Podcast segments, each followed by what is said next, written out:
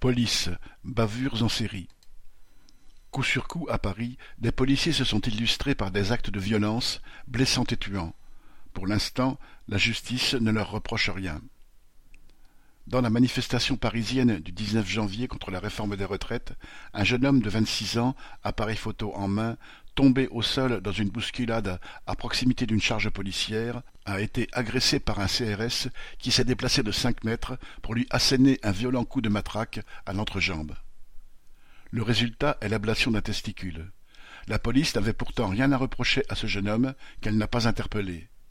L'affaire a tout d'une bavure policière jusqu'à la justification avancée par Olivier Véran, porte-parole du gouvernement, qui a évoqué, citation, une séquence assez lourde pour les forces de l'ordre qui, pour certaines, étaient attaquées. À croire que pour le ministre, ce serait une bonne raison de matraquer n'importe qui.